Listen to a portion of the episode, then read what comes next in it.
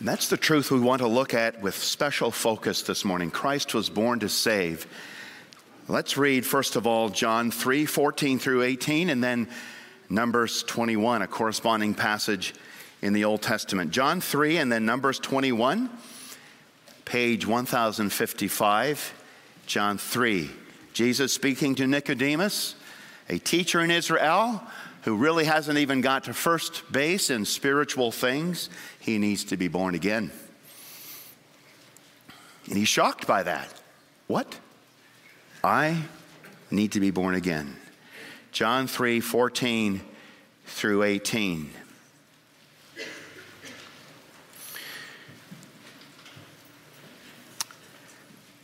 And as Moses lifted up the serpent in the wilderness, so must the Son of Man be lifted up, that whoever believes in him may have eternal life. For God so loved the world that he gave his only Son, that whoever believes in him should not perish but have eternal life.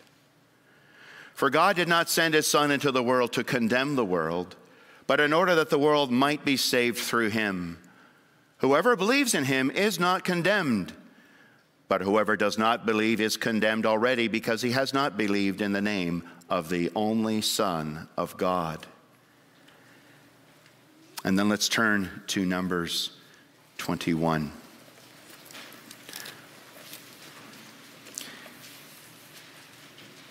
Page 152.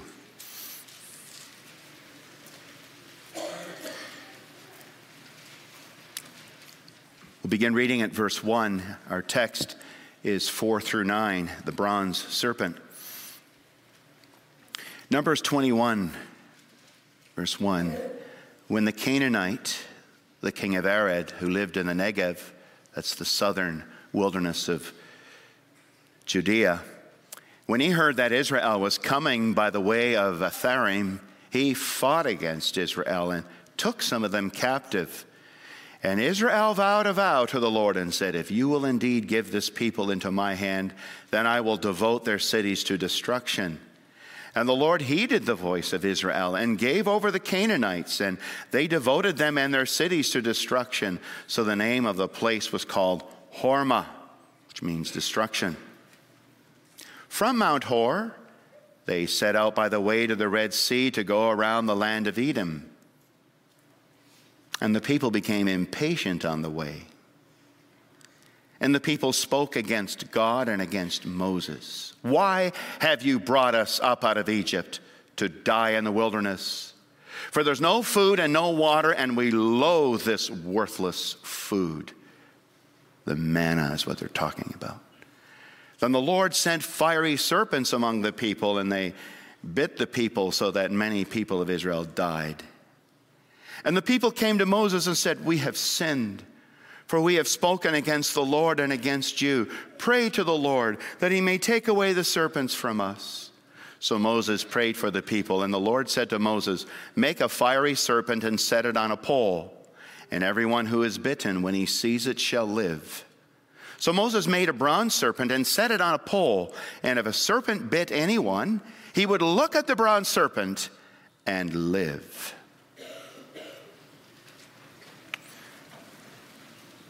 This is good news. May the Lord bless us by it. Brothers and sisters in Jesus Christ, why did Jesus come into the world? Well, when Mary became pregnant, the angel Gabriel came to visit Joseph and said, you need to give that baby a name, Jesus, for he will save his people from their sins. Jesus came to save his people from their sins. That's why God sent his son. God so loved the world that he gave his one and only son that whoever believes in him shall not perish. Not perish, but have everlasting life. Jesus is good news for the dying, the perishing. So you have that message for Christmas. And that's really the message of the whole gospel for all Christian life and worship. And we want to say, so Where's the urgency? Are we desperate today as we gather to worship Jesus? Are we clinging to Him for dear life? Or are we just sitting here comfortable and unconcerned and tired and maybe even dull and a little bored of all this business? Are we desperate? We worship, worshiping as desperate sinners, trusting a wonderful Savior. Isn't Christ compelling? Isn't this urgent business to gather to worship Jesus, to celebrate his coming? Aren't we just at the edge of our seat to see the Savior today that we might live? That's really the question. Are you indifferent or intense? Am I chill or am I captivated? Is my heart bored or am I burning? Where, are we at? And I ask this congregation because the gospel sometimes can become downright old news for us. Ho hum, and we just show up to look good. But we're not looking upon Christ with desperation, longing, and deep, deep joy at who he is for us. So we want to see this morning Jesus' good news for the perishing, the dying. Look to him and live. Three things here. When we were perishing, secondly, God gave us his son that we might look and live when we were perishing. There's two frightening stories that we read this morning. The one is people who knew they were dying, Genesis or Numbers 21, Israel and the serpents.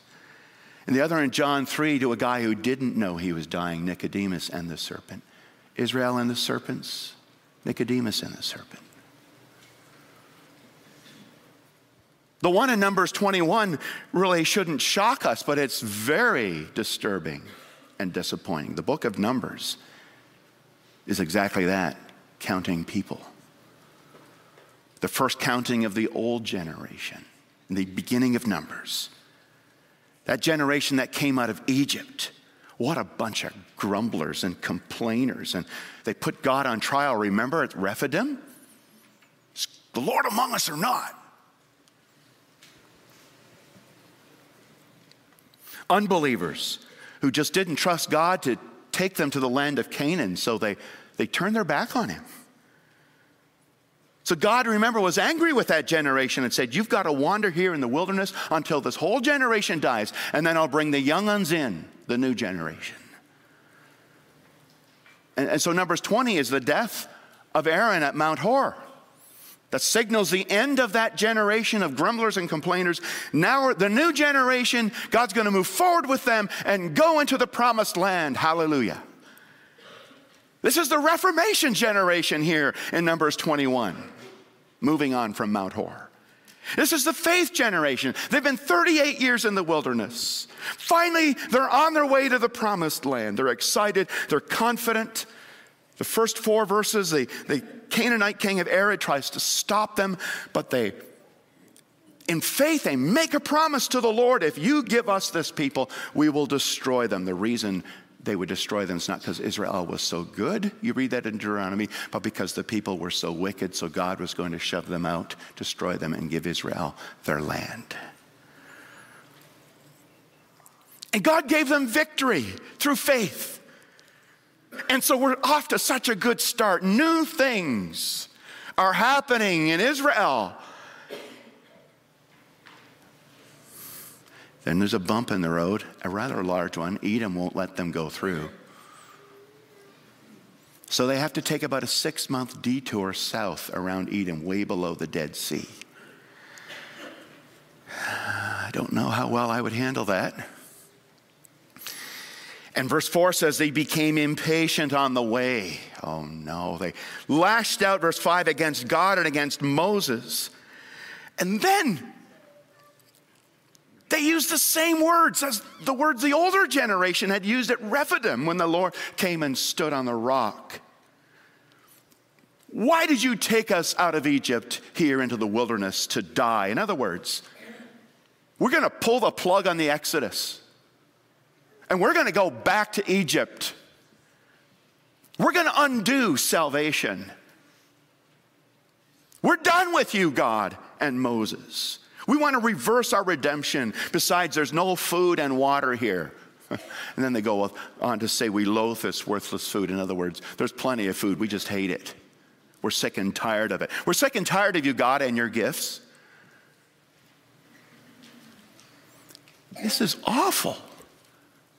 It's the new generation. I am so disappointed. Think about how disappointed God must have felt and how angry. These guys have seen it all. Israel's stubbornness and hard heartedness, God's goodness, punishing them, but also forgiving them, feeding them, leading them, guarding them.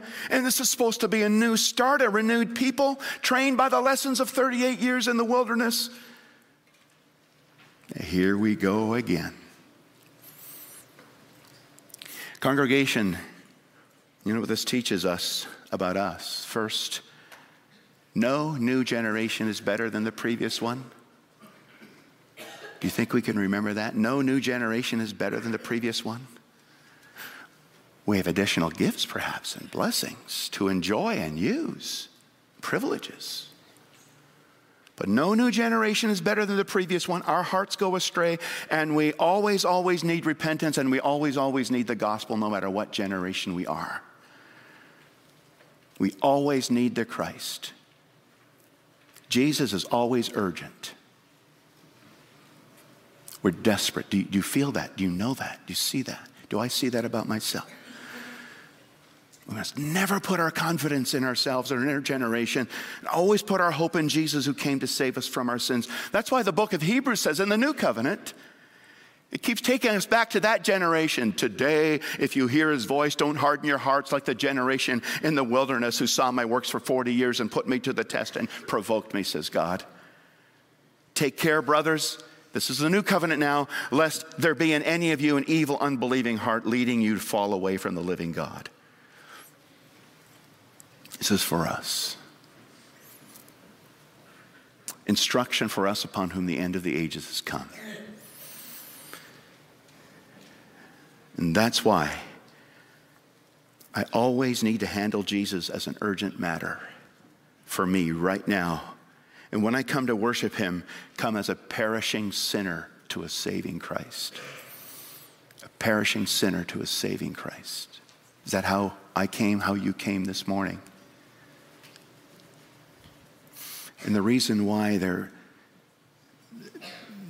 there is so much uh, laziness, weakness in the body of Christ today, and apathy is that we don't have that sense. I'm okay. I'm fine. I'm not perfect, but I'm all right. And I'm not. I'm not. Oh, About 25 years ago, we started as a congregation, right? A new generation, a new start. Boy, this is going to be good. Boy, we're going to be do so much better than the others. Well, praise the Lord for new starts. That's his gift, but we still have hearts that go astray, don't we? We need Jesus as urgently as anybody ever did. So God disciplined this new generation severely to show them how desperate their situation was. They needed this instruction. This is love. He sent fiery serpents and they bit the people so that many died. Now, fiery might mean they were copper colored. More likely, I would say it means they were venomous snakes. They bit people and this red swelling would form on their bodies and then this red hot fever would overtake them and deadly snake bites, they don't kill you instantly, but they bring about a slow and painful death. It's God's curse on his rebellious people, the curse of suffering and death, the curse on their sin. The curse that we all deserve because of how defiant we can be toward our God and how much we can spurn his gifts I'm sick of this worthless. I'm sick of worship. I'm sick of this Christian life stuff. Whoa. Really? Oh man, I need a Savior. Maybe just in our hearts, of course. But maybe also outwardly, we can be impatient with God, tired of this wearisome journey, tired of the culture we live in, tired of the cancer, the floods, the earthquakes, the wars, the marital pain and strife, tired of getting hurt, tired of persecution, tired of the detours that God arranges for me when He could bring me to the promised land just so fast. Oh, I got a six month detour for another one. He could make my life so much easier, couldn't He? But you know, the Lord is loving and He's a plan for our lives to sanctify us through suffering. Test us, remind us of how much our hearts are in desperate condition and need the Lord. And maybe I look at somebody else. You're the problem in my life. You need to change. I'm relatively sin free and decent. Not perfect, but fine, fine. But am I? Are we? Do we see that we too will perish in our own sin if we do not get help soon and if we do not have help constantly? We were perishing. Secondly, God sent a Savior. With the help, yes, the help of the fiery serpents.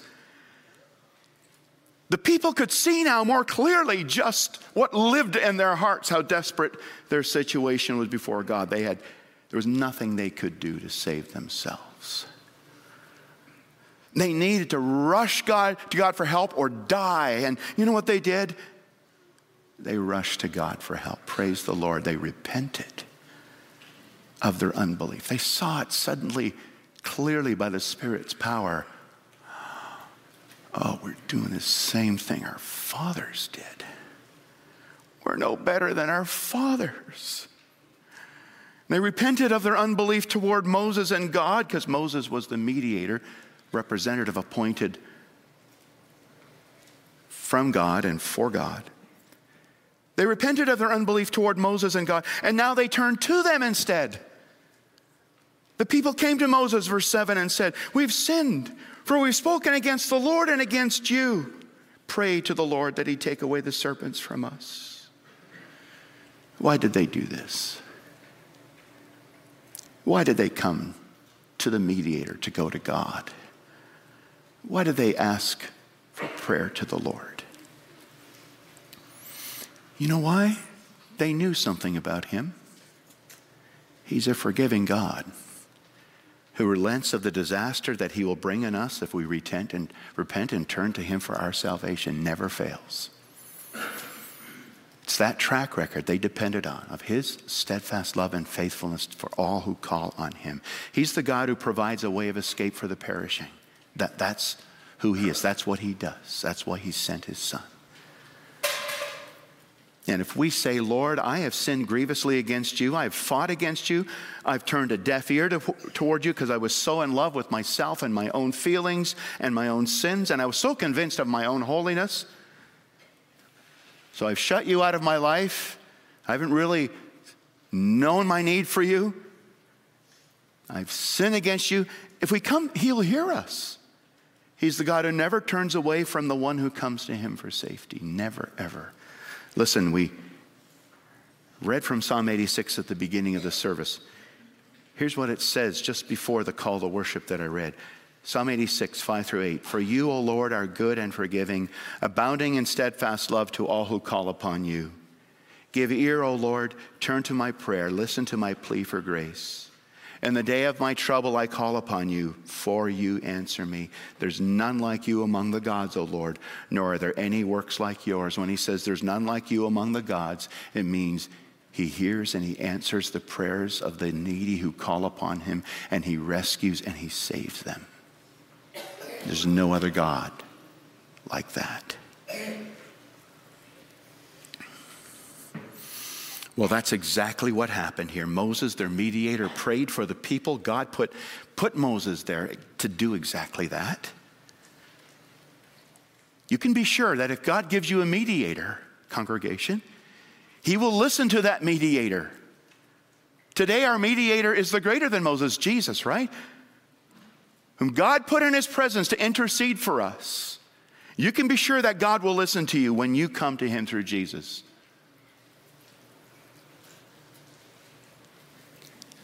That's his wonderful promise in Scripture. He saves to the uttermost those who come to God through Jesus. So the Lord said to Moses, verse 8, he answers their prayer Make a fiery serpent and set it on a pole, and everyone who's bitten when he sees it shall live. So Moses made a bronze serpent and he set it on a pole. And this is utterly staggering. What other God would come up with such a, a dumb thing like this. Hideous. Moses, I want you to make a serpent out of bronze, impale it onto a pole, lift it up where everyone can see it. In other words, take the curse, the snake, impale it, and whoever is under the curse, who's ever perishing, can just look at that serpent on a pole and live. Oh, he's, whatever people might think of this, so gracious, so loving, and he makes the cure so readily available to a people so bad and so undeserving. For God so loved the world that he gave his one and only Son, that whoever believes in him will not perish, but have everlasting life. He provided a way of escape, a way of salvation for all who repented of their sin, called on Him for mercy. But again, what kind of escape is this? The gospel is so ugly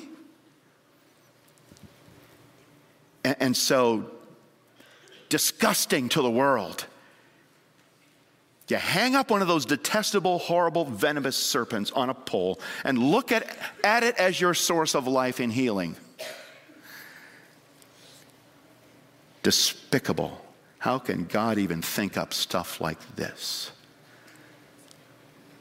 But, brothers and sisters, before as many Jews and Gentiles have rejected this God and his way of salvation because they find it so humiliating and disgusting like Naaman, I'm not bathing in the dirty Jordan River. Yeah. I'm not stooping that low. But before we protest, think about how reasonable and how much sense, how wise God's way of salvation is. It's perfectly wise. It means this number one, we have the problem, God gives the answer. There's no help here below. God sends it from above. If you're perishing in your sin, you cannot save yourself, but God can. That's the first thing. But the second is God's answer is, I'll take the curse off you and crush it on a pole so you can live. I'll crush the curse and give you life. Doesn't that make sense? In order for me to be saved, the curse that's crushing me has to be cursed. That's it. It's as simple as that. And then God asks basically, Do you trust me to do this? Are you willing to trust my way of salvation? Will you look at this cursed serpent on a pole and trust me to remove the curse from you and give you life? It's not that the bronze serpent was a magic healing device, that as they looked at it, power radiated from that bronze serpent and zap them. No, no, no.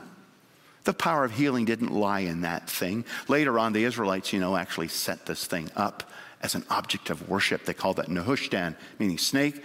We read that in 2 Kings 18, and they, and they bring sacrifices to it. And Hezekiah takes that thing and he breaks it into a million pieces.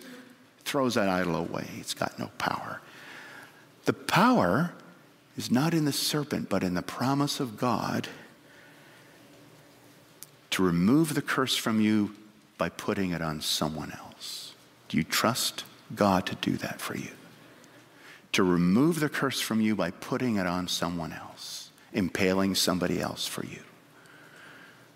Do you believe that gospel? Will you trust me in this? And they did. You can, you can see the kids as mommy and daddy are, are screaming out in pain and writhing in agony. Moses put up a pole with a serpent on it. And if you look at it, look that way. The pain will go away, the swelling will subside, and you'll live. The poison will come out of you, the curse will be lifted. And that's the Christmas gift, not just for Israel, but that the whole world needs the gift of someone who will take God's curse from me and put it on himself, become impaled on a pole for perishing sinners. That's Jesus. He said that to Nicodemus as Moses lifted up the serpent in the wilderness, so must the Son of Man be lifted up, that whoever believes in him may have eternal life. Now, don't misunderstand this like some false teachers have. Jesus became a serpent on the cross. He was the devil himself, the devil incarnate. That's ridiculous. That's nonsense. Jesus is making a comparison here, not an identification. As Moses lifted up the serpent in the wilderness, so must the Son of Man be lifted up. The point of comparison is the curse. Jesus says in Galatians 3:13, or, God says through the apostle, Jesus became a curse for us, as it is written, cursed is everyone who hangs from a tree. He became a curse for us to remove the curse from us so we could live. That's God's gift of love. He came to earth in our nature in the likeness of sinful flesh standing in our curse, taking our place in it, was impaled for us on a pole, dying for sinners, dying under the, God's wrath and punishment that we deserve. And everyone who looks to Jesus in faith will live. Look. Look to Jesus. There's a life and a look at the crucified one. That's what we see thirdly. Good news for the dying. When we were perishing, God gave us a son that we might look and live. Why did God send his son that we who are dying could look and live? Look and live. Look at the one hanging from a pole for you the one God appointed, and you will live. It's the way it was in the wilderness. That's the way it is today. We are perishing in our sin, but God lifted up his son on a pole and put him to death for us that we might look to him and live. And that's the other shocking thing in this passage is not Israel in the wilderness, but Nicodemus and the serpent. He's a religious teacher. He's a Pharisee, a good man, a holy man. First, Jesus says to him, You need to be born again. You need a new life. And then he takes this teacher who knows his Bible very well in some ways, he takes him back to the wilderness, Nicodemus, to a trip in the wilderness, to the fiery serpents, to the poison dying people who need to look at a snake on a pole and live. And he says, Yep, that's where you're at, Nicodemus. You're perishing. You are a dead man because of your sin, your wickedness. But God has sent me to put me on a pole so you can look at me and live. Look, dying Nicodemus. Look and live. Shocking for Nicodemus. I mean, not really, but to his own sensibilities, shocking. And he says that to us today. We may feel fine. I'm doing okay. There's nothing really urgent. I just need a little shot in the arm once in a while. And Jesus says, What? You're not okay. You're perishing. You need to be born again. You need to flee from yourself. Look at Christ in faith and live. And even if you've been a Christian for 40 years, like that new generation, the poisonous sin still gets in. And there's never a day when we don't need to look to Jesus for forgiveness and strength, for sufficient grace to help us in our weakness. Hebrews 4 says, We don't have a high priest who's unable to sympathize with us in our weaknesses or with our weaknesses, but one who in every respect has been tempted as we are, yet without sin. Let us then with confidence draw near to the throne of grace that we may receive mercy and find grace to help us in time of need. That's it, brothers and sisters. We are urgently, in 2023, this generation, this group of people, in need of Jesus dying on the cross for me, nailed to a tree for me, becoming a curse for me so that I might look to him in faith. He made my sin and my rebellion his very own. He made my curse and death his very own. He made my agony and punishment his agonizing death his very own so I can live. And as Moses lifted up the serpent in the wilderness, so must the Son of Man be lifted up, that whoever believes in him may have eternal life. Spurgeon said it was the image of a dead snake. He says, Wonder of wonders that our Lord Jesus should condescend to be symbolized by a dead serpent. The instruction to us after reading John's gospel is this Our Lord Jesus Christ, in definite humiliation, desired to come into this world to be made a curse for us. Again, it's no wonder people hate the gospel. It's so ugly. In Paul's day, people turned their eyes away from the message of the cross as degrading, foolish, humiliating, really a stench. Looking on a dead snake to live. no way. Looking at a curse on a pole to live. At a crucified Jesus. There's only weakness in that. I will do no such thing. Many say that. What about you? Are you too smart, too good, too polite, too religious, too self sufficient to run, to look, to hide in Jesus? There's life in a look at the crucified one. It was a snowy, cold winter day in January 1850 in England. Young man was struggling through snow on that Sunday morning to make it to church. And because it was too snowy to carry on, he just turned into a little primitive Methodist chapel as the service was about to begin. Wasn't intending to go there, but he did. The young man was confused, he was miserable, because he had no peace with God. Now, the minister didn't show that morning because he was snowed in. So finally, a man came forward from the pew.